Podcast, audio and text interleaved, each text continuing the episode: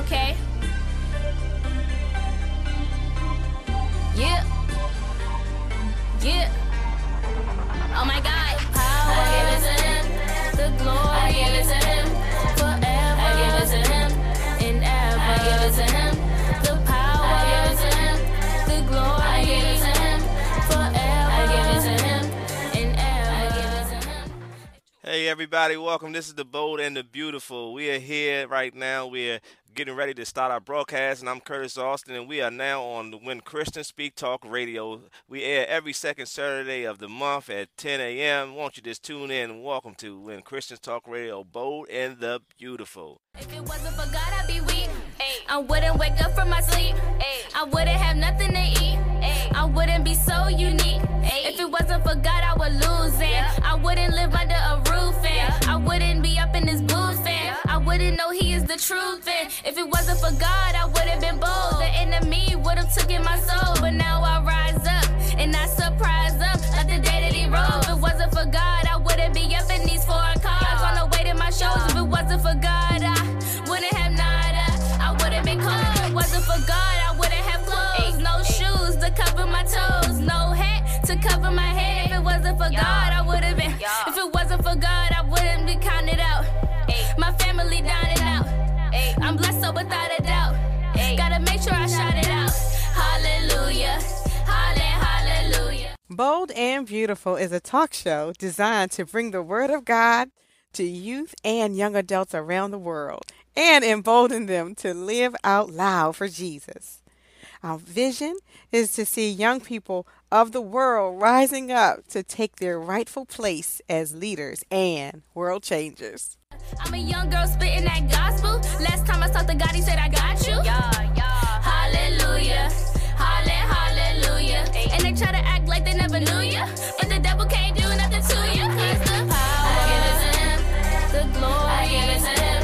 Forever, I give it to Him. And ever, I give it to Him. The power, I give it to Him. The glory, I give it to Him. Forever, I give it to Him. And ever, I give it to Him. The power, I give it to Him. The glory, I give it to Him. Forever, I give it to Him. And ever, I give it to Him. Hello, everybody. Here we are again on another not so sunny Saturday afternoon for another When Christians Speak Bold and Beautiful podcast. I have with me, well, to my left, I don't know what he's on your screen, but this is Trey Potter. He is coming to talk about, this is the Gen Z takeover. He made a slick comment about my last podcast being a millennial takeover. So we are giving him his space to speak on not only, of course, what he's doing in his own life, but of course, Gen Zs. We're going to get into it. So good afternoon, Trey, and welcome, sir. Good afternoon, Mama J. Hope you're doing well, and happy first day of October. Happy first day of October.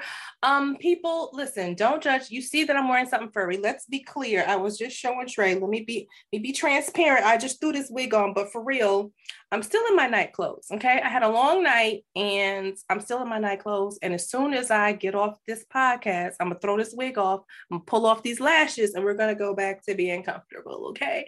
But I'm cute for you guys, because that's how I get down. Wait, what'd you say? We're still trying to figure out if it's a llama or alpaca though. We don't know. We don't know. Y'all vote. Y'all pick. I don't know. I don't know. So Gen Z takeover. So Trey, first before because we're definitely gonna hit this whole Gen Z thing, right? Because people got a lot to say. But let's talk about you real fast. So you are a recent college graduate, correct? Mm-hmm. I graduated last year. Crazy, it's already been a year, but from the University of Cincinnati in Ohio. Mm-hmm. Born in Seattle, but my life has just been a series of different addresses. So I've lived in New York, Pittsburgh, Florida for a time. And after college, I decided to move out to Washington, D.C. And yeah, here we are. And here we are. What did you study? I studied construction management in the School of Engineering. To be honest, engineers, but you know, I can still flex and say I got an engineering degree. Absolutely. Mathematics, like calculus and all that, and more just practical, like construction information. Ooh, got my cat behind me. Oh, hello, cat. My son, by the way, Nigel. I love kitty cats. Hey, Nigel. Hey, boo. Oh, I had a cat growing up. All right, go. Get your booty out. And cats are, for me, have you, listen, this is about to diverge. Like, we're about to, now that I saw that you had a cat, like, this is a whole different conversation. Did you see the documentary on Netflix, Don't Fuck With Cats? Not at all, no. Oh, you should watch it. So it's basically how cat people help catch a killer, because the person who was a killer had first started by like torturing and killing cats and like posting videos online, and like the whole cat community was up in arms. And so like thousands of people were searching for who this was. And he ended up, I don't think he had killed at that point. He had first started off with animals and he killed a person. And then I think he actually, he might've filmed it online. I think he might've filmed killing someone. You don't see his face or anything, but basically how they took the clues and helped find a killer. Cause you don't F with cats. But I did hear about that. And I think it's so fascinating how for a lot of like serial killers or murderers, they always start with like small animals, like whether it's a squirrel or a rat, and then it'll go to something more personable like a cat or a dog, and humans and things like that. It's a damn shame, but I'm also very much a cat person. I think cats are so much better than dogs. For me, it's like, I like how cats don't treat you as a god. Like with dogs, they will treat you like you are one. The sun and moon rises on you. But with cats, it's like, my cat isn't living with me. I'm living with my cat. Like, correct. That's a whole nother entity. Whole different life. Like, oh, hey, you're home. All right. Okay. I can. Absolutely. Yeah, I am an animal person. I have only owned a cat, but I've also owned birds, hamsters, guinea pigs, frogs, snails. All that. All of it. I love creatures. And then I'm also like, I'm always looking for creatures. So anytime I'm driving, I'm always looking for animals. I'm like, oh, there's a bald eagle. Oh, yeah, I'm always on the hunt for all of God's creatures because they're just amazing to me. Yeah. I bird one day. I think that'd be cool. Yeah. Birds are hyper intelligent. Exactly, right? Yeah. Now I'm going to bring back something that was before you were born, and I don't know, I feel like you have to pay for it to watch it right now. But there is a movie that Madonna starred in called Who's That Girl? I feel like it was the mid to late 80s, maybe early 90s, but I feel like it was the 80s. And in the film, which was filmed in New York, there was this super rich person who had like a menagerie in his mansion. So he had like this huge area that looked like a rainforest and had all of the animals in it. I was like, I want to be that rich one day. I want to, like, she walks in and there's like, you know, a jaguar walking by, like, all right, girl, hey. And then there are birds flying. And I was like, I could so do that. Now, I don't like keeping animals caged up and I don't really believe in that, but I thought it was very cool. Very cool. If you want to go to a zoo like that, just go to a college campus, go inside of dorms, and you'll see everything you want. Damn, there's everything. Really? Yeah, I feel like, so for me personally, my freshman year of college, I lived in the biggest dorm on campus, which was called Daniel's Hall. It was like 13 or 14 stories, like 700 or 800 people. Yeah. Huge. Wow. They were like co-ed fours. They were all like quadplexes, a couple. They could all house four people. Some of them were like solos and duos. Yeah. But it was a ton of people. To flex real quick, I got named president of the hall, just saying. Oh, shucks, okay. Yeah, that was a lot of fun. But, man, you would just see the craziest stuff, especially between, like, 11 p.m., 3 a.m., any given night. Yeah. Yeah, you're talking about jaguars, but, I mean, wait till you see, like, the business student who is just blacked out, like, sitting laying, or like, oh, what's going on? Yeah, that's a zoo. That's a whole zoo. That's a lot of kids. How big was the school? Like, how many? So Cincinnati had, I think undergraduate is like 40,000. It's a pretty big school. Wow, that's a lot. And you didn't feel like swallowed up in that? You were like comfortable being like one of the many? Yeah, for sure. I feel like I'm mostly an extroverted person, so I get a lot of life out of just interacting with people. One thing that is just those random conversations with people. And when you're on a campus, you know, you'll get those experiences all the time. And I think what I've come to appreciate about college, especially after graduating, is that is truly the only time in your life where you're surrounded by people your age. Like you've got 10,000 people your age within a mile radius. Like that, you do not get that at any right. other life. So yeah, I enjoyed being a small fish in a big pond. Okay.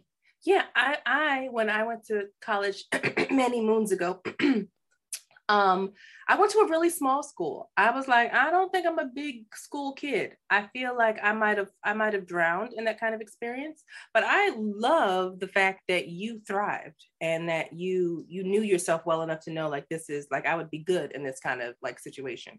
Mm-hmm. That's super important. So wait, now we are fully in the like job market now? You got like a full-on job? Do you have a job in your field? Yeah. I work as a project engineer for a general contractor. Basically, to paraphrase, if you see construction going on, I don't do the labor, but I manage it. So I handle a lot of the finances, coordination, schedule. I'm basically the owner's representative almost to the actual work being done. So a building gets designed by an architect, and then an owner or whoever has the money wants to build a building. They hire an architect, the architect designs it. And then once they have the design out, the owner or developer will push this drawing or set of plans out to the market and be like, hey, who can build this for the lowest price? And so then the general contractor where I am will bid the project like, hey, we think it'll cost this much. We think we can do it in this timeline. And then you get awarded the process. And then, yeah, that's where I come in and deal with creating a scope of work or the schedule, handle the finances, coordinations. We bring on the subcontractors to actually do the work. Hopefully that made sense. No, I get it. So being in government, I get the whole contract, putting out a bid, yeah. and then the project manager in whatever field is the one who makes sure that it stays on schedule, it stays on budget, that, you know, you guys are meeting like your benchmarks and where you should be at certain points in the project. So yeah, that's very cool. Do you really like the work? I was about to say that. No. No. Okay. I do like it, but I'm not in love with it. And the longer that I live, the more I realize, I think it's truly just, I make good money, don't get me wrong, but I think it's just more important to do things that you're passionate about and that you love rather than things that you just like. Like when I go shopping, I never just buy a shirt that I like. I buy a shirt that I love, even if it's a little bit more expensive. If I know that I'm really into it, then hell yeah, I'm going to get it. And I think it should be the same approach with people's jobs. However, just the way that the education system is set up in America, especially in regards to universities, I didn't go to school to learn how to create a general contracting business. I didn't go to school to learn how to be an entrepreneur per se. I went to school to learn how to be a worker. Right. Learn how to be a suburban, you know what I mean? Right. So and I feel like that's the case with most people's majors. You go to school to work for someone else. But for me, I eventually want to branch out and do my own thing, create my own financial flexibility. Generational wealth is always the goal. And I don't think that's, for me and my goals, I don't think it's attainable staying in this route my whole life. But to close the loop, the industry that I'm in and the work that I do teaches me a lot of skills that I know I'll be able to use further down my life. So it's a matter of, as you said earlier, balancing my impatientness and my ambition and kind of come to an equilibrium and, you know, have my goals set in place so that I know that I'm working towards something and that I'm not just working to work, you know? Right. Yeah. I think that's what we do a lot, especially in America, is we work to work. I'm like, that's not good enough. I think that's why we're dying young. Like, that's why we have stress issues, because we're working to work and it's really not working. So have you thought about what you are passionate about or what you would like to do? Like if there's anything, like close your eyes, dream your biggest dream. If you could find independence, you know, generational wealth, like you said, what would you be doing? What would that look like? Do you have an idea yet? You may not, you may. So kind of, sort of, I think, and I'd love to hear your perspective on this, but I think for 95% of people my age, I'm 24, I think that process of finding your passion is ongoing. Personally, I don't feel like I've found it, but there are things that I really do enjoy. I feel like in terms of creating generational wealth, for me, I just want to do a couple of things that will like create or generate like passive income, whether it's eventually I want to own some properties and do development, but then I also want to be able to sell like life insurance to my family and friends. And that's like another stream of revenue, or invest, make sure like my 401k is popping off. My Roth is like good, you know, have the life insurance, maybe even do a little bit of crypto. So to really diversify it. If I closed my eyes and dreamt, Trey, what could you be doing? And you would be making money. I would absolutely love to be able to travel the world and really just help people. I don't know if it would be in terms of like public speaking, and I'm speaking on something I'm really passionate about, that would help others. But I think something along those lines. Yeah. Listen, I feel like the wonderful thing about life is it'll help you flesh out and hone in what that kind of like looks like until it's congealed into something that like, oh, I could do this, right? I am super similar in that my whole life, I have been what I have called myself is a cheerleader. So I love to encourage people. Of course, spiritually, it's called an exhorter or exhortation, but it's the same thing. It's like, it's basically a cheerleader. So you love to see other people doing well, and you love to encourage people who are doing well. So thankfully right now, like the job that I have working for the government, I am helping people. So I feel like super fulfilled. Like I would do the work that I'm getting paid to do. I would do it for free, like, because that's how much I love the work. Mm-hmm. And I love the people group. I also believe, I think that's one thing that, if you, and it may look different for everybody, but like for me, I feel like I've identified my tribe, the tribe of people who I want to help. Cause it could be like, so like that could be broad. Like, I just want to help humanity. It's a really big, tall order, right? So my people group are people who have interacted with the criminal justice system in one way or the other. And so I love that people group because for me, someone who has not messed up in the same way, but who has messed up like again and again and again and again, you know, you could just keep making bad decisions, mistakes, whatever you want to call them. And you need absolutely, I think everyone needs someone in their life who will not give up, who will be with them on the first time they make a bad decision, and who will be with them on the 532nd time they messed up, right? Because everybody's journey is different, and everyone's not going to like bounce back the same, or like, oh, I made one bad decision, let me just turn my whole life around. That looks, you know, different for everybody. So I super really love working with people in that system, because I get to be the person who sticks with them, like no matter what. I think there's a lot of wisdom in that, because, and me and my mom were talking about this, and you alluded to it. It's not about, I want to help humanity. It is about it, but it is way too broad to say, I want to change the world. No. Change the world you live in, and right, the ripple effects will be felt. So with the work that you do, you're affecting, like, let's say you help 100 people in a year. I mean, that 100 people ripples out to like thousands of people, right, a year. Right. You're inadvertently helping the world, but just in your way. And that's why I think for all people, regardless of age, like figuring out that passion, what it is, your purpose is so important, because I'm good at math, but I'm not like really into math. But if I have a math teacher who is very passionate about math, mm-hmm, I get in listening and learning from them. If everyone did something they were very passionate about, gosh, I mean, I think the world would just be a lot more. It would be a better place, period. Yeah. Period. So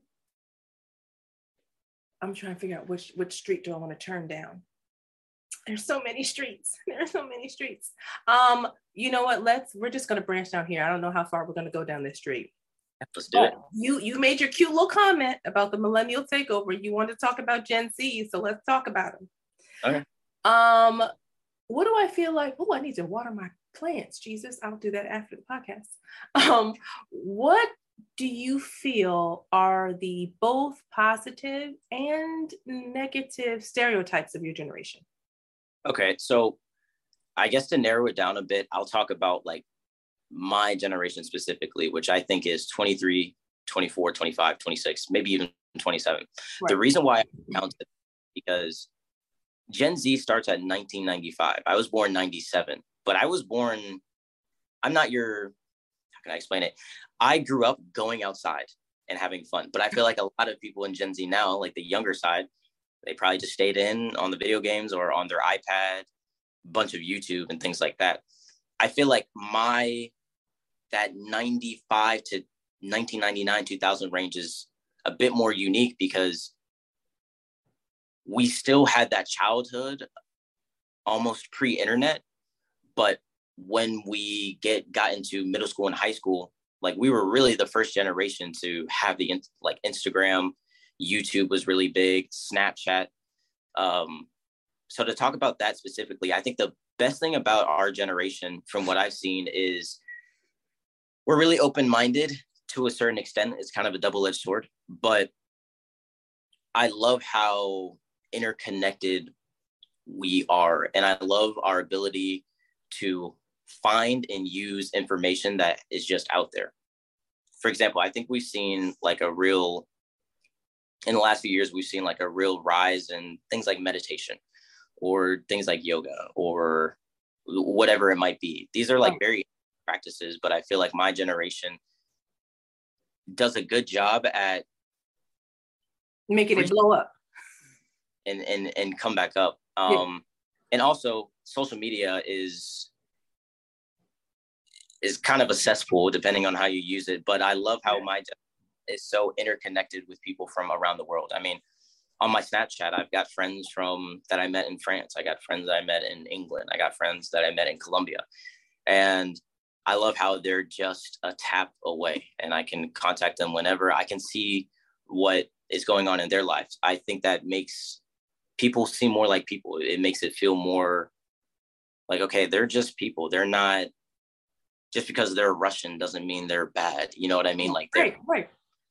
Let's not put people in groups based on what their government does or where they might live or whatever. The worst thing, it's a long list. I guess two things really come to mind. First off is the social media thing. I think it's our generation and a bit more on the younger side, but I think our generation gets swayed a lot by social media. I think about my sister a lot as a young woman, you know, she's 14. A lot of girls her age will get a false sense of confidence based on virtual numbers on a screen. I think that my generation can put too much emphasis on, it's like they care more about their username than their last name. And that's not real. That's a fake world. Right. I feel like in that aspect, I dislike it, but I really do have hope that my generation will also be the ones to really disconnect from that and go back to reality per se. The other thing that I really get frustrated with is, how do I describe it? Something along the lines of like just being polarizing. Or my previous comment about how we're really open-minded, but it's a double-edged sword. Like we sometimes are a bit too progressive in some senses. It's like, let's like pause the brakes. Like, let's not listen to everything that we get exposed to. Like, it's good to live gray, but sometimes I think personally it's good black and white. Yeah, everything isn't valid. Just because someone said it doesn't make it valid.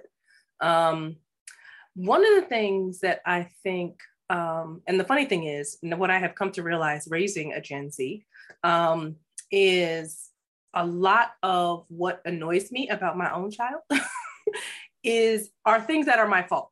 As, hey, boo, that are my fault. This is what I love about cats. They do not care. Zero. So one of the things that I realized is that, like, the things that annoy me about my child, it's because of the way I raised her, right? So I raised, like, and I grew up in New York City, in Manhattan in like the 80s.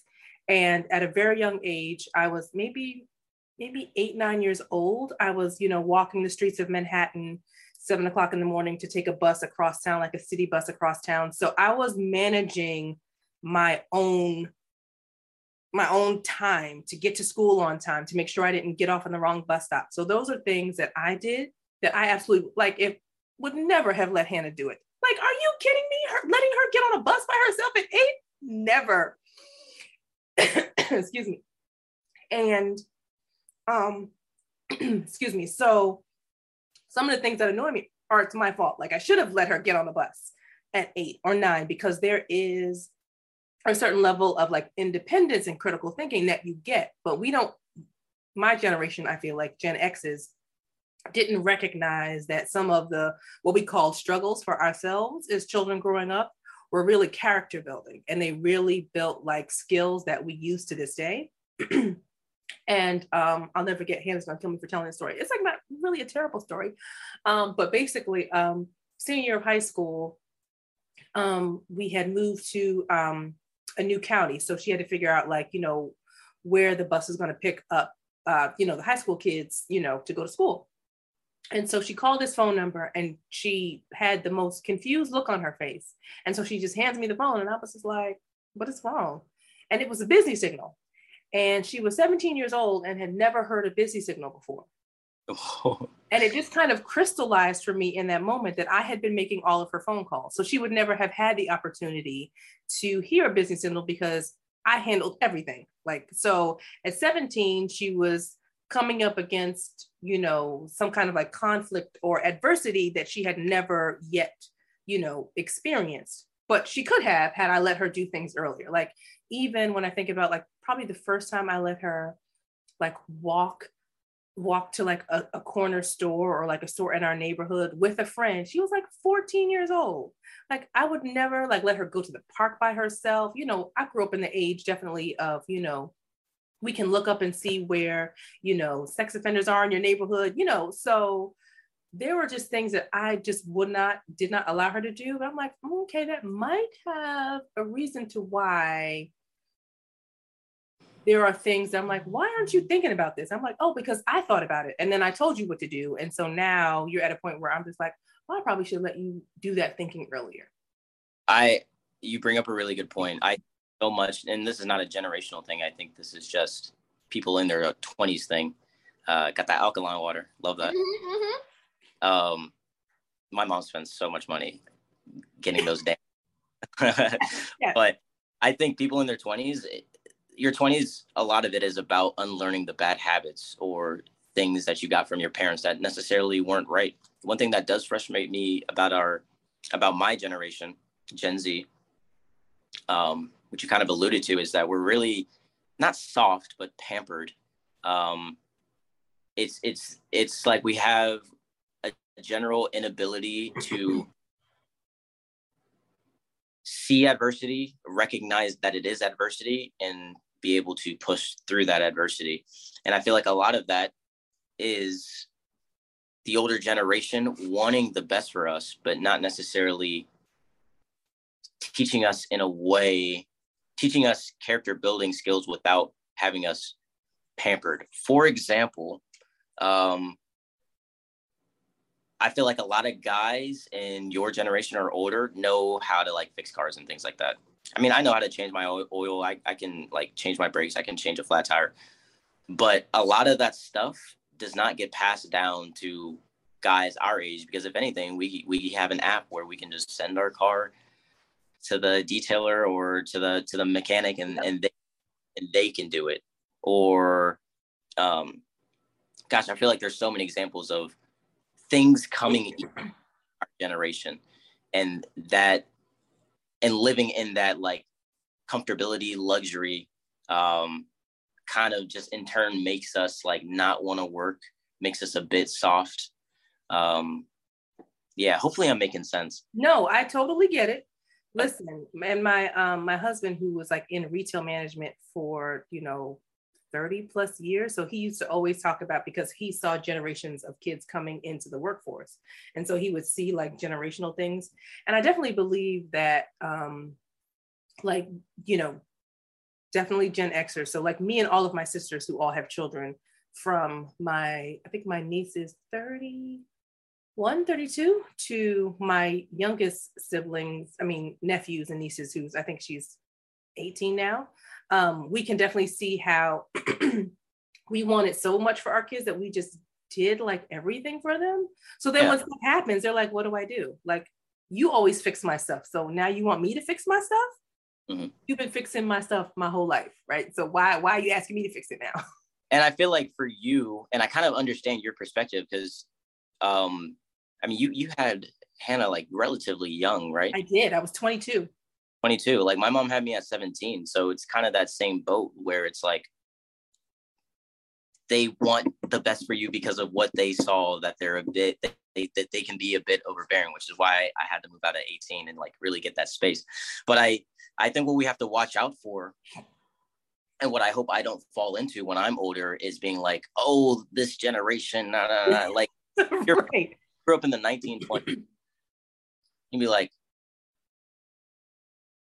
by the time I was 15, I had 2 kids working and you know what I mean? So it's generation is going to be different based on what the norms are of that society. So I think the best thing that the older generation, our generation, future generations can do, and this is so cliche to say, but I've thought about it a lot, is really just try to obviously understand and just reciprocate everything in a place of love, which I know is like super cheesy, but it's like, but it's real. If you come from a place of love and understanding, it's like,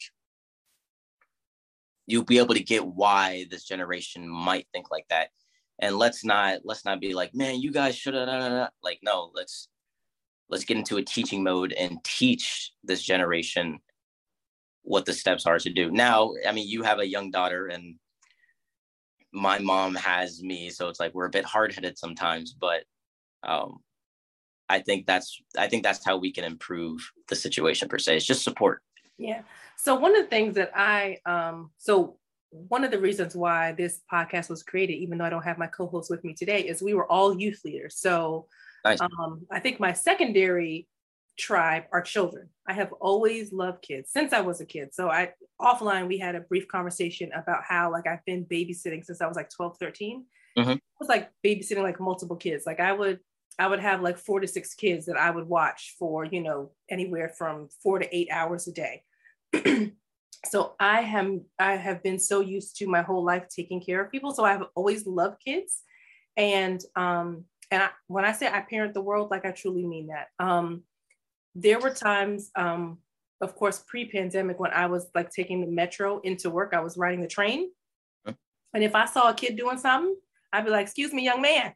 Like, I parent the world and I don't care. I think the wonderful thing, the reason why I haven't gotten like assaulted at some point, is because I do lead with love, like you were saying, is I come from a parent's heart. So I'm never doing anything or saying anything to a young person to judge them. I am doing it because I feel like whatever it is unsafe or not good or something. So from a place of love, I say, I'm gonna need you to tighten that up, right?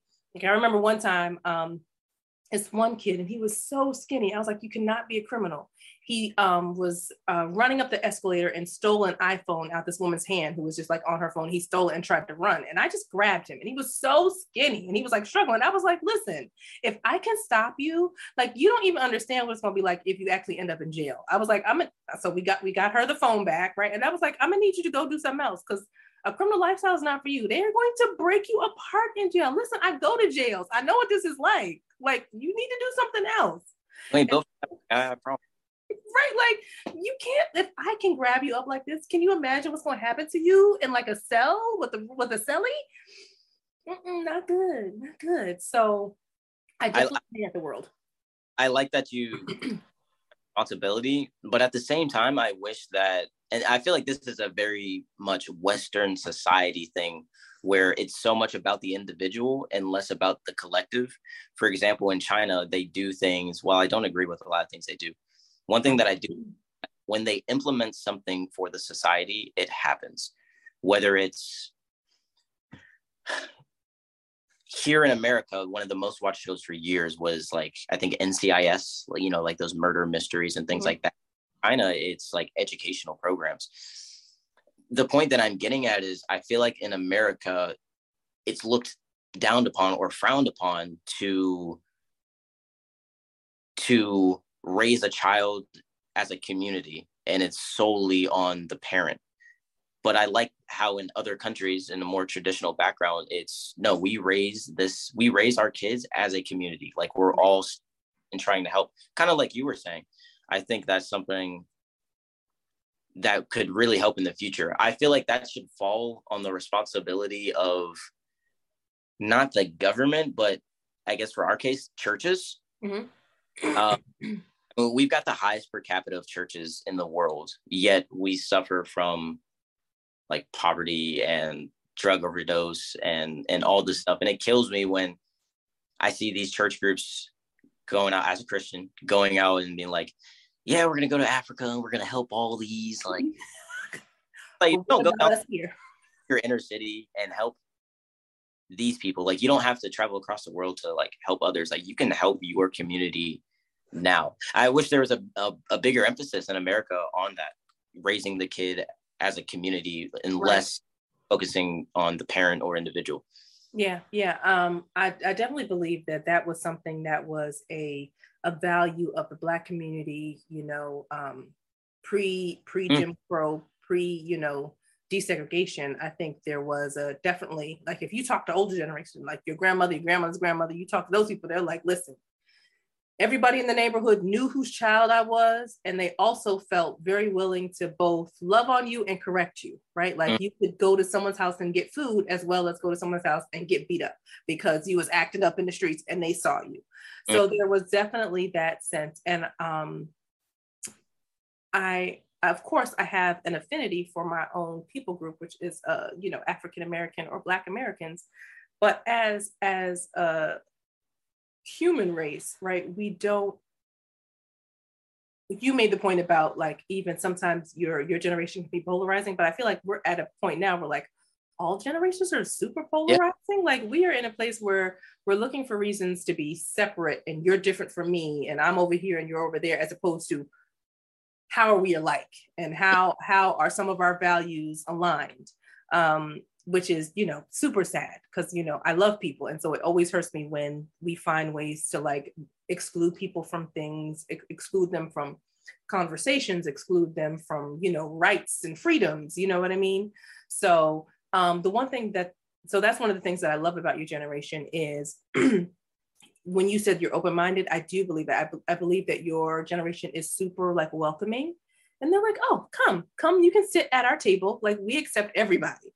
And I think that is one of the best things, because there are so many people who feel on the outside and who feel like, they're weird or different than. So the fact that your generation is one who will welcome anybody, I think is just such a treasure. It's so funny, even when I think about, because so for y'all listening audience who don't know, me and Trey met on the dance floor. That's correct, because we be out in these streets doing salsa. So this young man be out here, doing turns and stuff, you know what I'm saying? One of the things, I was taking a class on George Mason University's campus. I've been going to that recently, matter of fact. So yeah, so they just had their second session. I haven't started going to the second session yet, but of course, that is all mostly Gen Zs. There are some people who are older like me, but there are a lot of Gen Zs who take those classes. And one of the things that I love, like looking at the makeup of the class, which is not something that was typical for like my generation or older generations, is you will have a lot of females who are leading and a lot of males who are followers. And I was like, that is I think my generation may be the last generation who kind of, this is the way it's supposed to be. This is what the value is. And if you're outside of this, then something is wrong with you, right? And so I love the fact that I can go into a class with young people and they're like, we don't have gender norms. We don't have, it is whatever you feel comfortable doing, that's how we're going to show up. And I think that's a beautiful thing. Oh, that's my mother calling me. Hold on, let me tell her I'm doing a podcast right now. Pat Randall, I'm filming a podcast right now, so I'm gonna get off the phone. Yes, I'm recording and filming you. You're not on camera, don't worry about it. But I love you and I will call you back. Bye. So I love that about your generation. I love that you all don't stand on what was done before. Like, I think my generation was the last to say, well, my parents did it like this, so we're gonna do it like this. And your generation is like, we don't want to do it like none of y'all. We're going to do it like we do it. And you like it, but that's how we're going to do it. So I want to hit on that point, and then I want to hit on the polarization point. But with this in particular, so I feel like just growing up in Ohio and just the background that I'm from and the way I think, I feel like I'm a bit more on the conservative side. So I don't necessarily agree with like some aspects about the whole gender thing. But what I can appreciate is, and I feel like what you're getting at is that my generation does, and excuse my French, just does not give a fuck. Like, right. Dude, and like zero. It's like, I feel like we're just a bit more inclusive. And I feel like that is due to the fact that we just get exposed to more things. It's very hard to be racist to a person if you sit next to them in class all the time. And I feel like my generation has had the privilege of, going to school, and a lot of times, regardless of where you are in the country, it's pretty diverse. And then on top of that, with social media, I mean, you're just following people. You know what I mean? People that you see, you're seeing all this, you're seeing all different races, whatever, gender, ethnicities, religions. Like, you're seeing all of that. So it's not like when a person walks into a room and they want to do this certain thing, it's like, oh, I haven't seen this before. It's like, no, I've seen this on social media. I've seen this in person. I've seen this just out and about. So I do love how, and that's a good point. I really do enjoy how like inclusive we are, just more accepting of people. And with the polarization thing. So I think I'm going to hit you with a stat here. Off the top of my head, I don't know like the publication that came out with this, but on average, Gen Z actually uses Instagram, Facebook, Snapchat, YouTube, Twitter less than millennials and Gen X on average. The app that they use more, which I personally don't use, is TikTok. So TikTok is like really used in my generation, but all the other ones are less. And when I heard that stat, I was like, you know what? That gives me so much hope, because I really do feel like when my people, my generation is at the age to hold high positions of power, I think we're really going to see a reversal of just this entertainment cesspool that we've kind of got down in. I think my generation is going to be the one to really separate ourselves from the matrix per se, and not be so caught up in the fake world of like social media. Lot of good from social media, but I think the way that the people in power are setting up these algorithms is set up in a way to cause polarization. Absolutely. And I think when my generation gets there, we can put a stop to this, because we've experienced it. I mean, we've literally grown up and see how detrimental it is. Right. But I feel like for millennials, older millennials and Gen X, you guys lived a whole life and then saw this, but it's like, we lived in it, you know what I mean? Right. So it was there from the beginning for you all. Mm-hmm. Yeah. It's so funny when you just think about the things that you guys have never like had to use, like, like a phone that dialed like this, like what I don't understand. Or, it's so funny now. I remember when my Hannah was younger, I bought her like a a retro Polaroid camera. But I was like, I remember when the original Polaroid camera was out, you know, these things, when we had to go and take our film into a store for them to develop our film. You know, we didn't just take pictures because we didn't have smartphones and we didn't have clouds to store stuff on. My sister has never seen or probably does not know what a BlackBerry is, you know, or a D or a CD. You know, I was on the end of like LimeWire, you know, when you would burn, you know? I don't got to do that no more. Are you kidding me? Tell you how I hated to give away my BlackBerry. Like it was one of my earliest work phones. Mm-hmm. And when they had tried to get to go to like a smarter smartphone, I was like, but why? BlackBerry is perfect. Like, why would you do this? Like, I bought a BlackBerry for my personal phone because I loved the BlackBerry for my job. And I was like, why? That means I have to like upgrade technologies. I don't understand why. Oh my goodness.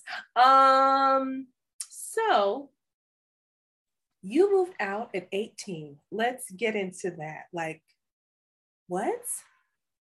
So move out is, I feel like I said it in a kind of a loose term. I just left the college at that time.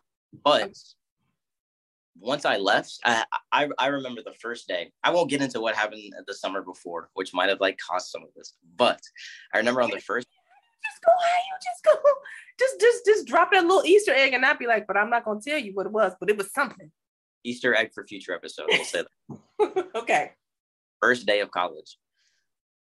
I was living in Columbus, Ohio, where Ohio State is, but I was going to go to school in Cincinnati, University of Cincinnati. Go Bearcats. So me and my mom drive 2 hours down. I remember we pull up to the residential hall. There's hundreds of kids there. I had to go inside the building and get my key for my room. I go in there. My mom says, hey, I'm going to put your stuff on the sidewalk just to help you get ready. I get my key. I come back out. All of my belongings are on the sidewalk and she's gone. And I'll never forget, from that point on, I feel like it was, all right, you're on your own, kid. I didn't have a phone at the time. Like, I did not have a phone. I had an iPod. So like, if I was trying to get a girl's number, like I'd be like, yeah, hit me at glinesoccer12@yahoo.com. Like, I couldn't get a number. And so I feel like from that point, I kind of say I moved out because I mean, it's not like I was going back home for Thanksgiving or any of that. I was just kind of out there. You know, I really had to kind of just adult, whether it's like, okay, let me get some car insurance. Let me get a phone bill. Let me do this. Let me do that. Like, what am I going to eat this week? I got $50 in my account. How can I make this last? Do I have enough to buy a gram of weed? Like, you know what I mean? Wait. You didn't go home for the holidays? That first year, no. So what did you do? Where did you go? I was just in the dorm. There was like, it is so eerie to be in a building that's meant for 800 people and there's like 5. But ooh. I just stayed. Yeah. Interesting. How did that feel? I think at the time, of course, I was like hurt to a certain extent, but shoot, I ain't perfect. I definitely did some things that probably hurt my parents too. But I think I would not change anything because that stuff had to happen in order for like me and my mom to have a great relationship now. You know what I mean? Yeah. Those learning curves. It did suck, but I feel like at that point in my life, I was just like, man, this is the cards I kind of got dealt and we're just going to deal with it. And I feel like it really made me so much more independent now, to where like when I was 20, I moved down to Miami for like an internship for 5 months. I feel like I was so much ahead of the curve compared to people my age, even now, mm-hmm. where I already knew what it was like to move to a whole different state, whole different culture. Everything just felt different other than the language, and just kind of like thrive out there, you know? Did you salsa in Miami? Were we salsaing at this point? So I had went to like some classes for a couple months, but I did not know what I was doing. But it was like my first experience with Latin music, and I love Latin music. So really good experience. That's also where I realized I had a passion for Latin women. So hello. We're talking about women. Do we have women? Are we just like out on the dating scene? What is dating like? Are you like meeting people in person? What do you do? So I think that's a great question. So I think for me personally, and I'll be honest, I'm a hypocrite to a certain extent. My stepdad met his fiance via like match.com. So I'm not going to sit here and say dating apps don't work, but I think the dating culture in regards to apps for my generation is more or less hookup culture. I feel like I'm just a bit more traditional in this sense where I think it's much better. And I have a lot more fun just meeting women when I go out and just chatting to them there rather than just texting for like a week and then maybe a FaceTime. And it's like, hey, like, let's meet up. That's just me personally. I'm not a big texter. So like, I don't like to do that stuff. But I feel like for my generation in the dating apps, it is definitely more of a hookup culture. Like, I'll be totally honest. I probably got like 5 bodies just from like, you know, chat with a girl on Tinder. Hey, let's meet up, get her done. You know what I mean? Yeah. Which is fun. I mean, it's like temporary satisfaction. Yeah, temporary satisfaction. But I don't think that's like the way people should live their life. But I feel like the dating scene is relatively like the same for my generation and your generation. Like a lot of people from my age group, if they got married to someone, they probably met them in college or met them in high school. Right. Met them going out. I know there are like successful relationships from dating apps, but I don't really see it too often. Yeah. Interesting. Yeah. One of my close friends, she met a really good guy from a dating app. And I was like, okay, well, there is hope for some people. Mm-hmm. I'm so glad, because I'm not like super into technology. So that the whole thing of trying to like find a life partner starting on some form of technology would have been more than my little mind could take. So I'm so glad I'm out of the dating field right now. Like, more power to you all.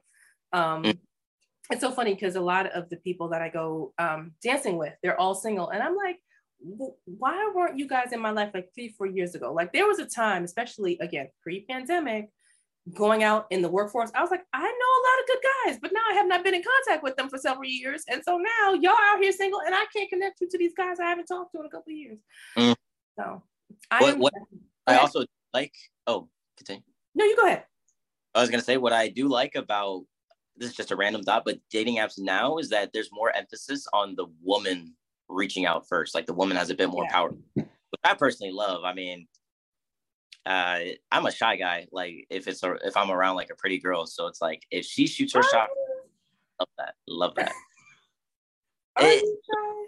Yeah. If I'm like, oh my god, you're so cute, like that, I can't. I don't know. Get a little nervous. So I love that women are being more empowered now to just like take action and shoot their shot. You know what I mean? I do. What's the best date you've ever had? Best date I've ever had. The ones that end in my bed. That's such a dude answer. I know, that's terrible. But off the top of my head, I can't really think of one. But the last date I went on, it was like super last minute. So we ended up just going to the mall, super basic. But I'm the type of person where it's like, if I go on a date with you, I want you to remember it, whether it was good or bad. I've never had a bad date, but I just want to make a memory. So there's this store. It was at Pentagon City Mall. Mm-hmm. There's a store on the 3rd floor. I think it's like a money laundering scheme because no one ever goes into this damn store. So I'm like, how do you guys even get business? But it's a hot sauce store. So they only carry like super fucking hot sauces. So me, naturally, I'm like, hey, let's go in there. Talk to the guy up front. I'm like, hey, can we sample your hottest sauce? He's like, sure, but you got to sign a waiver. And I was like, oh, fuck, like, what are we doing? Wow. And so we, he put like the super fucking hot sauce. Who knows what it was called? Like nuclear explosion, death. I don't know. Okay. But they put a little dab on the spoons. Cheers. And yeah, we cried together for like maybe 15 minutes. She almost got like, had to run to the bathroom because she said she was feeling a bit queasy, and I felt terrible. But we got some ice cream afterwards, and yeah, that was really fun. Like, that was super memorable. I can see that. That's super memorable. You cried for 15 minutes. Do you like spicy food?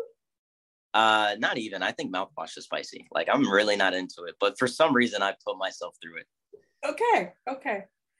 So name something that you want to do that you haven't done yet. Go to outer space for sure. That's number one on my bucket list, which I think later in my life it'll be a bit more accessible. So yeah, for sure, got to do that. I guess something a bit more practical. I would love to go skydiving by myself. I took a class in college that they were literally teaching you to do it by yourself. Obviously, you'd have instructors like around you while you're skydiving, you know, like hand signals if you forget. But I would love to do that by myself. I would have done it, but I was broke at the time. It was like $250. And I was like, oof. So I'm going to skydive or eat. I would love to go on a date with an older woman as well. How old? How much older? Like, I could probably arrange that. That's what I'm asking. Oh, I mean, I have single friends. They're all old. Old like your mom old or old like 30s old? So that is like such a weird thing. Like yeah, I wouldn't mind going on a date with a woman that's like in her 40s. But at the same time, my mom is 40. So it's like, is that like weird? But yeah. I don't feel like older women just like have experienced more life. You know what I mean? And are a bit more like mature. And yeah, maturity is attractive. So. Facts. We'll talk offline about that. I know single women. I promise. Yeah. So I would definitely want to go skydiving too. My husband is not a fan of heights, so I know I'd be doing it by myself. But I would totally do that. When you said the thing about going to outer space, I can't remember where I heard this. But it was a mother talking to her son, and he was like, really smart kid. And she said something about, don't you ever want to go to outer space? And he was like, Mom, we already are in outer space. Oh. And it's so crazy, right? Because we are. It doesn't feel like it, of course, because we're grounded by gravity, but we are literally like a hanging rock in the middle of outer space. But I would definitely love to go out off the rock and see the cosmos away from the rock. That would be amazing. So beautiful to see the earth from like a global view and be like, man, like we're all in this together. Like there's only one earth. The next closest thing is like a billion light years away, like we're not even, or like 4 light years to be honest. But also one thing that I really wanted to do and that I'm doing, and I kind of mentioned it offline, is this trip to Central America. Like I've always wanted to just book a flight to a city in a different country and then book a flight back home from a whole different country. And that's basically what this trip is going to be. A flight into Panama, a flight out of Guatemala, 2 weeks, and like, let's see what happens. I feel like this could be like the resurgence of like your YouTube and your podcast. Are you going to document it? Is this like a personal experience adventure, or is this something? Of course, I'd love to like share some experiences, but when I did YouTube, it wasn't like, "Hey guys, here's my vlog. Like, what we're doing today is we're gonna go to Panama." No. Like, I did wine reviews, so I called it college wine reviews at the time because I was in college, but I think I changed cheap wine reviews. But I just like to get a bottle of wine, less than $50, review it, bring a person on to like taste test it with me, have some laughs, have a joke. Towards the end of the video, like just talk about something for 5 or so minutes and then just upload it. So if I did something like that in Central America, I would just, I don't know, like if I'm in San Jose, Costa Rica, I would go to like some winery or whatever, or go to a store, pick up some $5 wine and like try it there, sit in the street, record myself, upload it, like something like that. But yeah, I this trip is more or less just to see if I can do it. Can I learn Spanish enough Spanish in 7 months to be competent and then figure out my way through all these countries. Can I? I think I can. So although you don't have like an itinerary, do you have the countries you want to hit? Yeah, for sure. Matter of fact, this weekend I narrowed down my itinerary a bit more, but land in Panama City, stay there for 3 days. I'll be there during Halloween. Take a 15-hour bus ride to San Jose, Costa Rica. Visit my tutor, who lives like 15 minutes outside of it. Spend maybe like 2 days there, and then go to Nicaragua in Managua, which is the capital. I heard the people are just like really nice there. It's super cheap. Spend probably most of my time there, maybe like 4 or 5 days. Visit the volcanoes that are there, whatever else. And then from there, I know I have to end in Guatemala City, but I don't know if I want to like spend some time in Honduras or El Salvador, either one or the other. But yeah, this weekend, I definitely want to do some research. Like, what are the big things to hit? Yeah. Like I know in Honduras, like North Honduras or South Guatemala, there's like a bunch of those like old Aztec cities.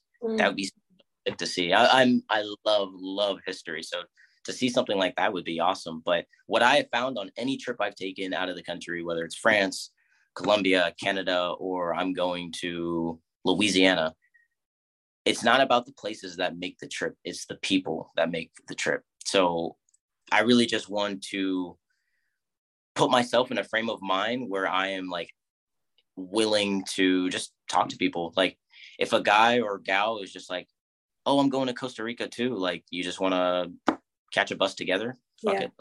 You know what I mean? And that's also why I've just been learning Spanish, because I really want to be able to talk to people there and know their story. And who knows, maybe someone invites me in for dinner and I just have like a wholesome, like El Salvadorian dinner with them, you know, just stuff like that. That would be amazing. Yeah. I can see it. So we'll have to, I might give you till the end of the year, we'll see, but we definitely have to do like a part two, because now I got to hear about this trip and like all of the things that happened. Yeah. That's going to be very cool. That's going to be exciting. Mm-hmm. That's fun. Question for you. Yes. So we talked about it a little offline, how you've kind of been a mother your whole life. Yes. And it seems like this is a very natural thing to you. So to give you context, my mom had me at 17. She was raised in 23 foster homes. Cool thing. Very, very resilient woman, though. She's now a counselor for endangered youth. She's a model. She does makeup artists. She does public speaking, gets paid like pretty good. She built a school in Africa. Like she is, I'm glad that we share blood. Furthermore, I've noticed that over the past few years, she's doing things that I feel like she missed out on in her 20s, whether it's, I see my mom go out a bit more, you know, on like a Saturday or to a club or something like that. And I feel like it's because she had me at 17, so all she had time for was to be a mom. Yeah. For when I was my senior year in high school, I took my mom to prom because she never had the opportunity to go. And it was like a big deal in the news for whatever reason. I didn't really think that big of it, but it kind of hit me like a few weeks ago. I was like, man, my mom really never had the opportunity to go to her senior prom. You know, she missed out on a lot of these things.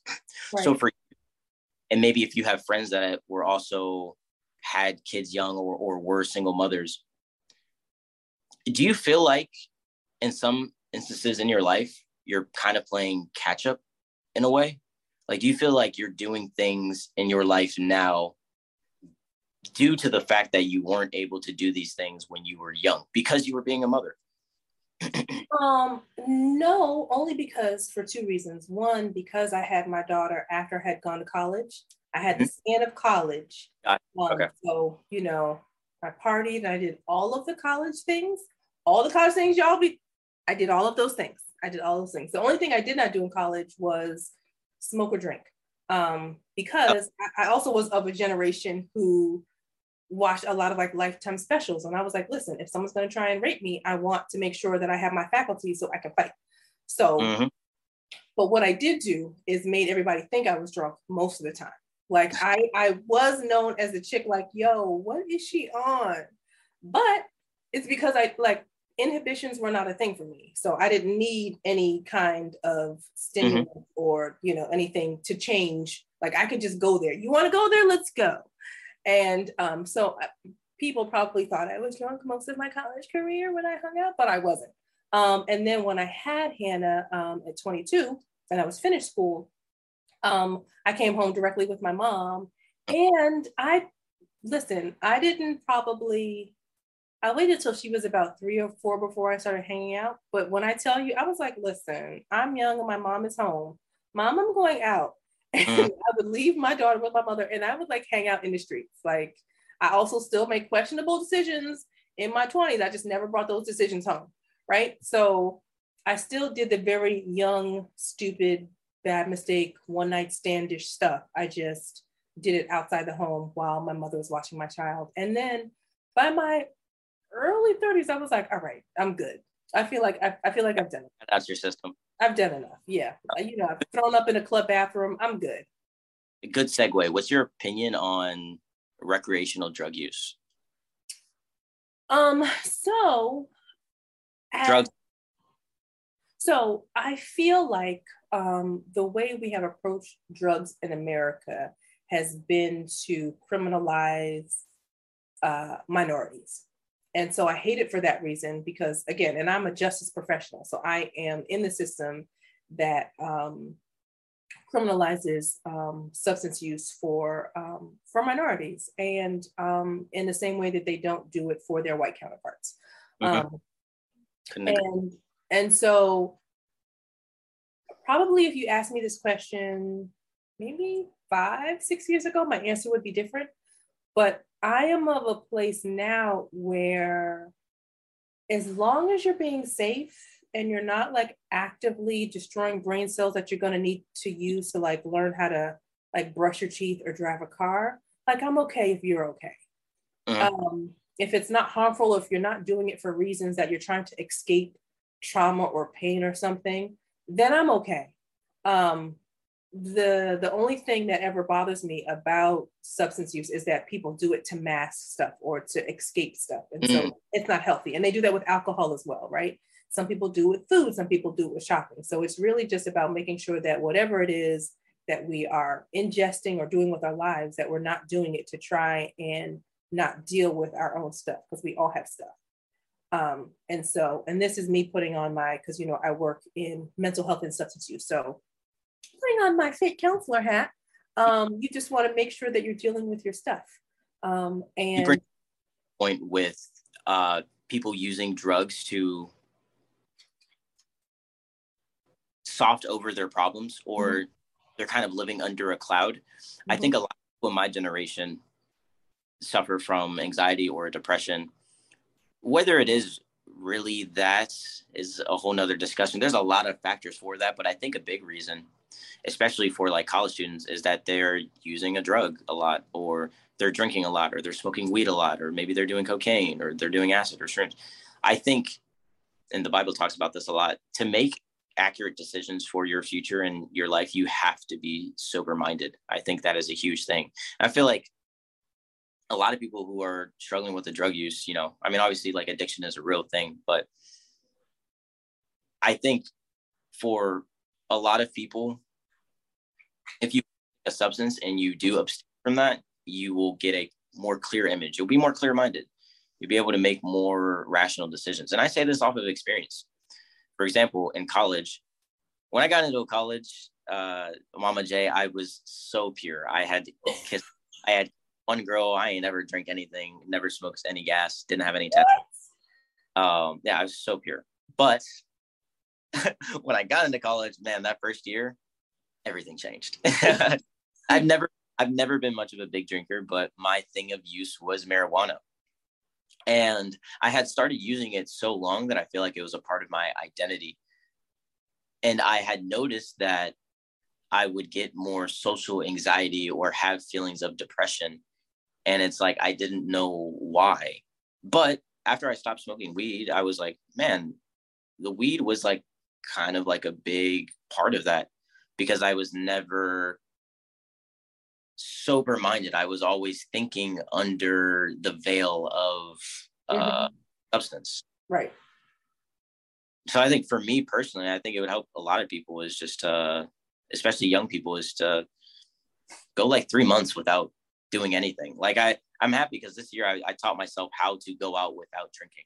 Again, I've been much of a big drinker, but I also didn't like the fact that I was just kind of following the crowd. And it's like, I couldn't have a great time without drinking. And I hated that. I was like, man, let me teach myself how to go out and just have a good time. Just be there, be in the moment without having a little something extra, you know? That's real. That is very real. And I think people, we're still learning that like at any age like that. I don't think that is something that you like, you all of a sudden find and you don't ever have to deal with that again. Like I think at every stage, you're still like, should I be doing this? Is this really? What are my motivations behind why I'm doing this thing or that? What, I mean, it could be, again, a lot of things, right? But if it's, you know, drinking or, you know, drug use, whatever, it is really just like checking oneself. I do a lot of, why am I doing this? Like, girl, check yourself. Why am I doing this? Or why am I reacting like this? Like, what am I feeling on the inside? What am I saying to myself to make me feel this way? And it is super important, I think, especially for today, because so I don't listen to the news a whole lot because I am like a super empathetic person, and I cry super easy. Like if you were telling a story and you started crying, I would start crying because I would understand the emotion for which you are expressing, and I would be like, yeah, that is really deep. So I'm that person. So I don't watch a lot of news because I would probably need a lot more therapy than I already get, and I am in therapy, but I would probably need a lot more. But it is important to like know yourself and to know the kind of person you are and to know what works for you and what doesn't, because that looks different for everybody. Like my mom could watch the news all day and be fine. If I watch the news all day, I'm like, I want to crawl in my bed and hide for like 3 days because I'm super depressed. And there are a whole group of people that I want to help that I can't, that I don't, you know, like, what am I going to do? I can't help these, you know, kids locked in cages. I can't do it. So, you know what I mean? So, you know, I try not to feed myself with things that I know, like I can't handle.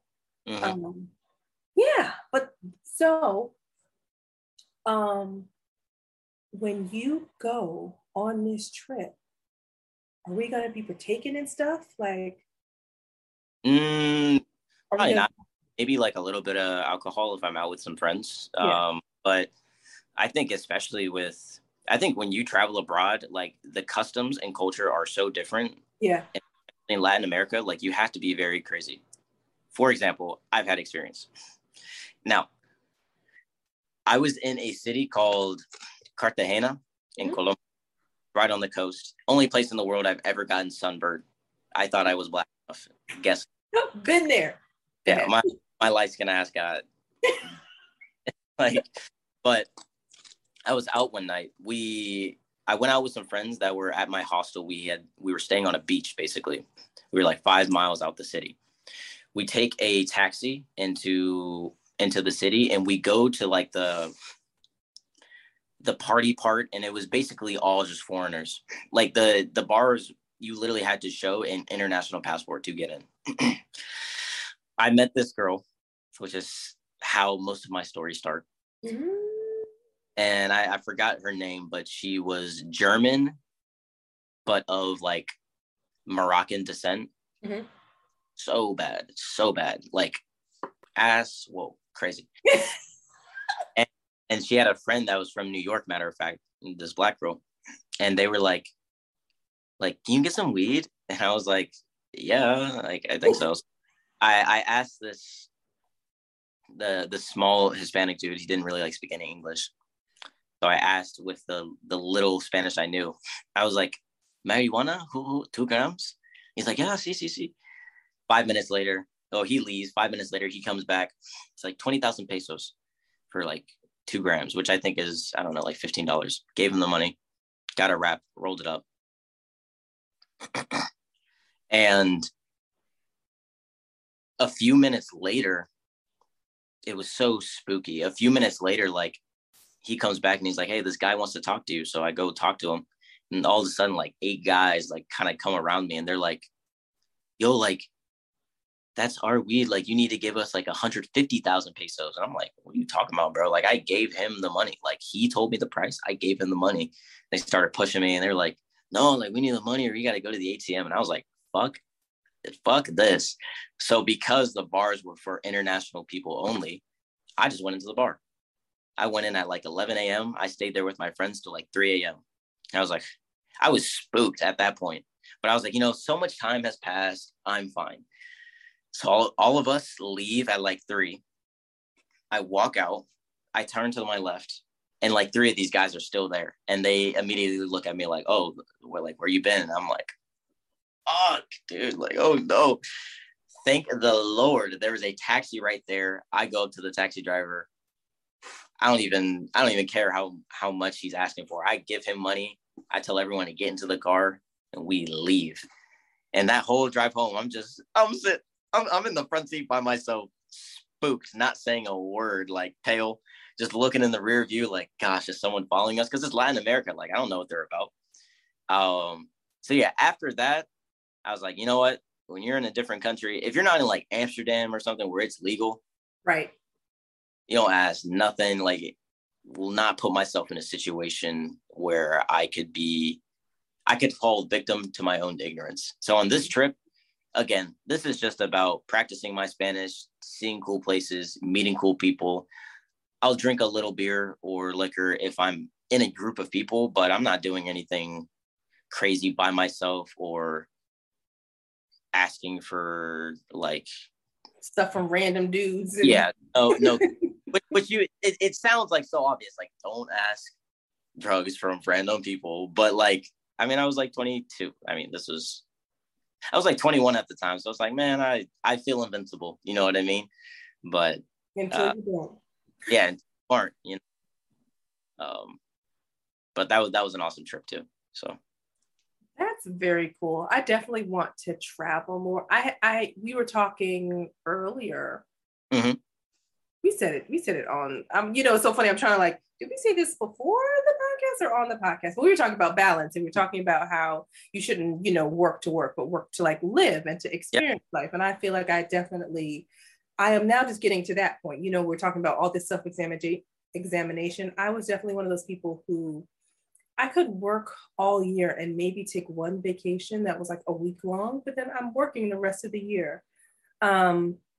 And may take off, you know, 2 or 3 days around like, you know, Thanksgiving and Christmas, but not ever like traveling like I want to. Like, I want to experience all of the continents, and I'm a foodie. So I want to go to all of the good food places. Mm-hmm. So anywhere where there's food, animals, and like old culture, those are like my top 3 reasons and places I want to go. And then, you know, when I started watching also, you can see I watch it on Netflix. Amazing Vacation Rentals is a show on Netflix, and they each episode has an economic stay, a unique stay, and a luxury stay. And so there are 2 women and a man, and so each of them, you know, pick like, I'm going to do the luxury stay, I'm going to do the unique stay, I'm going to do the economic stay. The first episode on the first season was Bali. Mm. And the economic stay was like, I could so do this. I don't know if my husband can do it, but I could so do this because, again, I'm a nature person. So they stayed on like this person's really large, I feel like it was a rice farm, but they had huts that you had to like climb up into that looked like almost like giant bird nests. I was like, yeah, yes, that's, and it cost like $16 a day. I was like, yep. That's my speed right there. So if you want to watch Amazing Vacation Rentals for ideas on places to stay, because I even when I was watching it, I like went and found the resort, like, I'm like, oh, this is a real thing. And it's still like this amazingly cheap. So that has definitely given me ideas about places I want to go. And like, I want to go everywhere. I made a bet with my buddy in high school, one of my best friends. He was my co-host on the podcast I used to do. But we made a bet. I was like, hey, if I don't visit 100 countries by the time I'm 45, I'll give you $10,000. What? And, yeah. And so I got a lot of work to do. After this trip, I think I'll be at 9, which is not a lot, but you know, we'll, I'm going to hit it. I'm definitely going to hit it. I think after this, maybe next year, my buddy, the friend I'm talking about, he's going to go master's in Germany because he's German. He's like mixed race. So I'm like, dude, I'll come out and visit you in Germany. I got friends in Berlin. So I think that would be fun. And I really want to go to Madagascar one day. Animals. Yeah. Well, nature, but also people, so interesting. It's not what you would think when you think of Africa. Like, they are French speaking, but they look like they're from Southeast Asia, like Indonesian. It's a really, because thousands of years ago, people from like Southeast Asia somehow got on a boat. I don't know how they missed like all these other places, but they got on a boat from Southeast Asia and basically migrated to Madagascar and settled there. And then through colonization, they started speaking French. So I think that is just such an interesting like mix of old culture, new culture in Africa. Like what? Yeah. That's a place I'd love to go to. Yeah. Yeah, that sounds very cool. Very, very cool. I think for Hannah's graduation next year, which I need to start planning, she wants to go, of course, to South Korea. Of course. All things Korean. So you're ready. Band. Yeah. Yeah. So hey, random question for you. Yeah. Who's your favorite president? And if you could bring a former president back now to like run for president, who would it be? Oh God.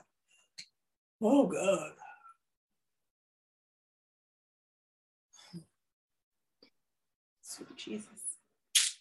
So it's hard to say because so many of our history of presidents is just through books. So you don't really know them as people or character. Like, I feel like I'm really good at like reading people, but because I don't get to like see them and be like, okay, are you good at that egg? I feel like that just, you know, I don't have enough of a lexicon to be able to make a really informed decision. Of course, the ones that I got to see while I was alive, and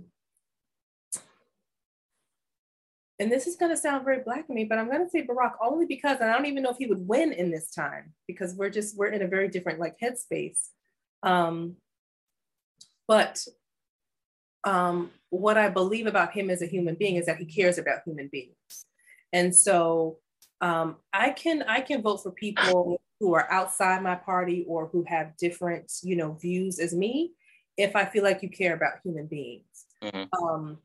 A lot of, you know, like the political discourse and how politics are today is not about people, it's about issues. And so I don't care what your position is on issues, is this how it affects like people. Like if you're like, you know, policies and things that you're doing, like how can you justify that if it's like actively harming people? Then that doesn't make sense to me. And so I would pick Barack only because I believe he cares about like humanity. I feel like, you know, Biden, bless his very old heart. I believe he also cares about humanity, but he's just so old. Yeah, he got dementia. He's so old. And then the talk of him like running again, I'm like, I don't think you should do that. No, I don't think that's very good. I believe you care, and God bless you for stepping in and carrying the mantle. But yeah, thanks for being the guy to get rid of Trump. But right, but yeah, it's not going good. No, please don't do that again. Please, we can't take it. I agree though. I mean, obviously Barack is my favorite. Like when he became president, when he got elected in 2007, I think I was in 5th grade. So for me, he was like my first president, really. I mean, obviously there, but at that point in my life, like, what is a George Bush? Like, I don't know. You know, Barack was like my president for all of middle school and all of high school. So there's like so much influence he has And he's just like an inspiration, you know.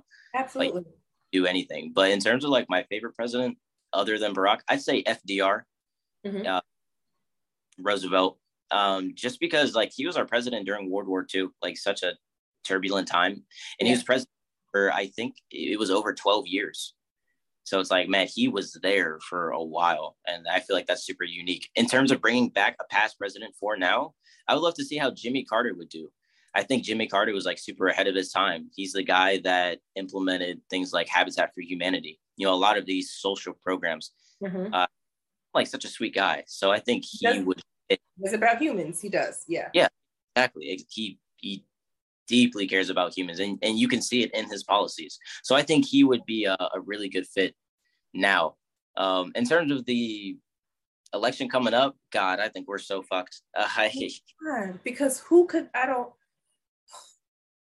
you know, I feel like I'm one of those people who's like, listen, if it goes too far left, like I'm moving to Canada. Like I actively believe, and I don't think people want to face it, but you know, we are a very young country, and is legit as we try and make ourselves seem, we are very young. So we are not outside the realm of like democracy falling.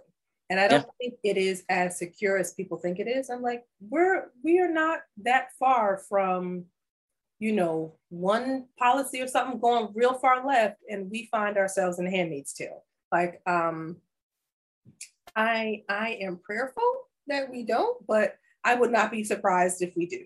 And I think it's kind of arrogant for people to act like the democracy of America can't fall, because it can. It can. Yeah, we as a nation need to be very, I think, okay, to preface, I totally understand and acknowledge that we've done a lot of fucked up stuff in our history, especially as Black people. I mean, whether it's destroying that town that was like in Oklahoma City, like 100 years ago, giving Black people syphilis, all that. I get that for sure. But America is truly one of a kind. There is not only no other nation in the world like us, but there hasn't been in history. And I think we really need to appreciate what we do have. I know like a lot of people say like, we need to have more trans rights and more gay rights.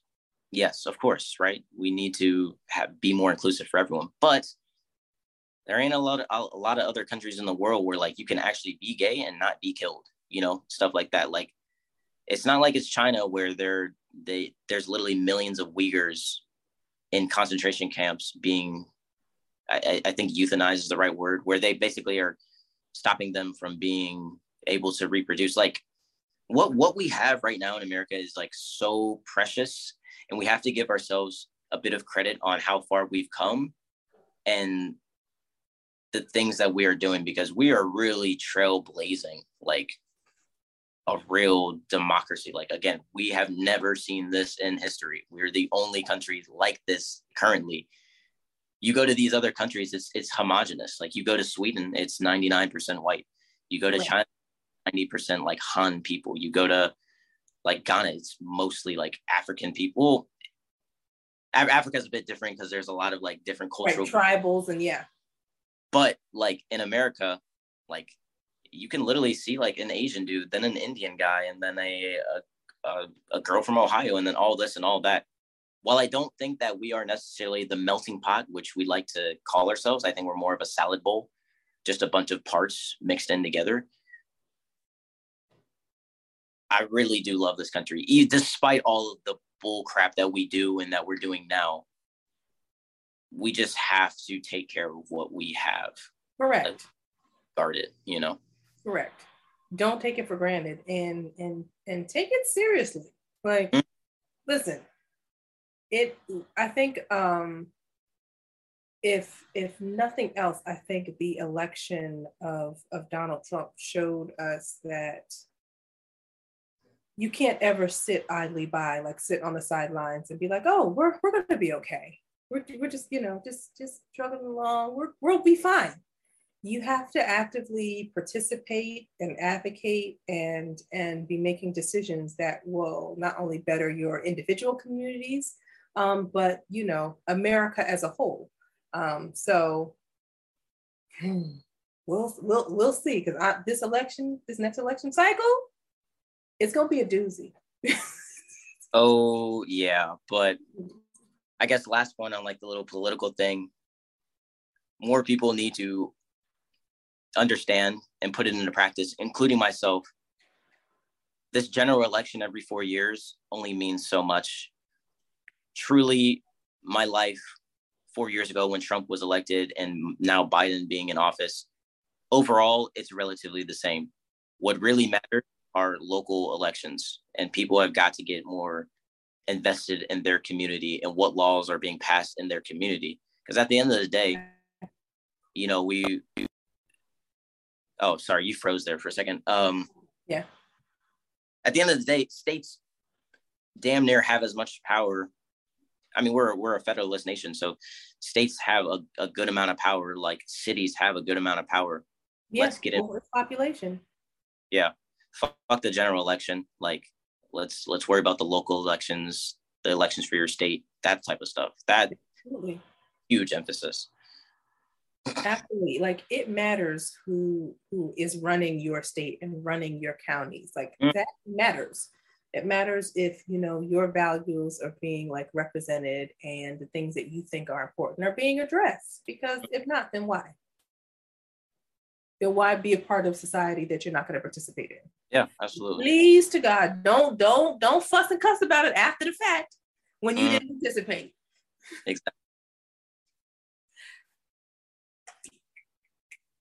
Okay, so this has been super fun. I'm going to bring it to a close because I could probably talk to you for like ever. And we definitely will talk offline about the date for the older woman. Anywho, but we will definitely like get back to you after this cross-country Central American trip. Because I absolutely want to hear. I feel like it's going to be like one story that crystallizes and then like many stories underneath. We're going to see what that looks like in the coming year. So again, this has been another When Christians Speak Talk Radio Bold and Beautiful podcast with my lovely guest, Trey Potter, who has been representing for not only himself, but them Gen Z. So the takeover is complete for today. We will check back with the part two in the coming months. So Trey, thank you for participating. This was a super fun conversation. Is there anything you would like to leave with the people? Any final thoughts or words for the people? Just keep being your authentic self. Yeah. Being your authentic self. So that's it. From one Gen Z's lips to your ears. All right, guys, have a good one. Bye. Thanks for tuning in to our broadcast. We look forward to introducing young talent and sharing exciting stories with our listeners around the world. So if you have a gift, talent, story, or information to share with us, spoken word, poetry, book, or song to share, if you're an entrepreneur or musician, please contact us at bnbwcstr2016@gmail.com. or on any of our social media platforms, Facebook, Twitter, or Instagram. Lucky Land Casino, asking people, what's the weirdest place you've gotten lucky? Lucky? In line at the deli, I guess? Aha, in my dentist's office. More than once, actually. Do I have to say? Yes, you do. In the car, before my kids' PTA meeting. Really? Yes. Excuse me, what's the weirdest place you've gotten lucky? I never win and tell. Well, there you have it. You can get lucky anywhere, playing at LuckyLandSlots.com. Play for free right now. Are you feeling lucky? No purchase necessary. Void where prohibited by law. 18+. Terms and conditions apply. See website for details.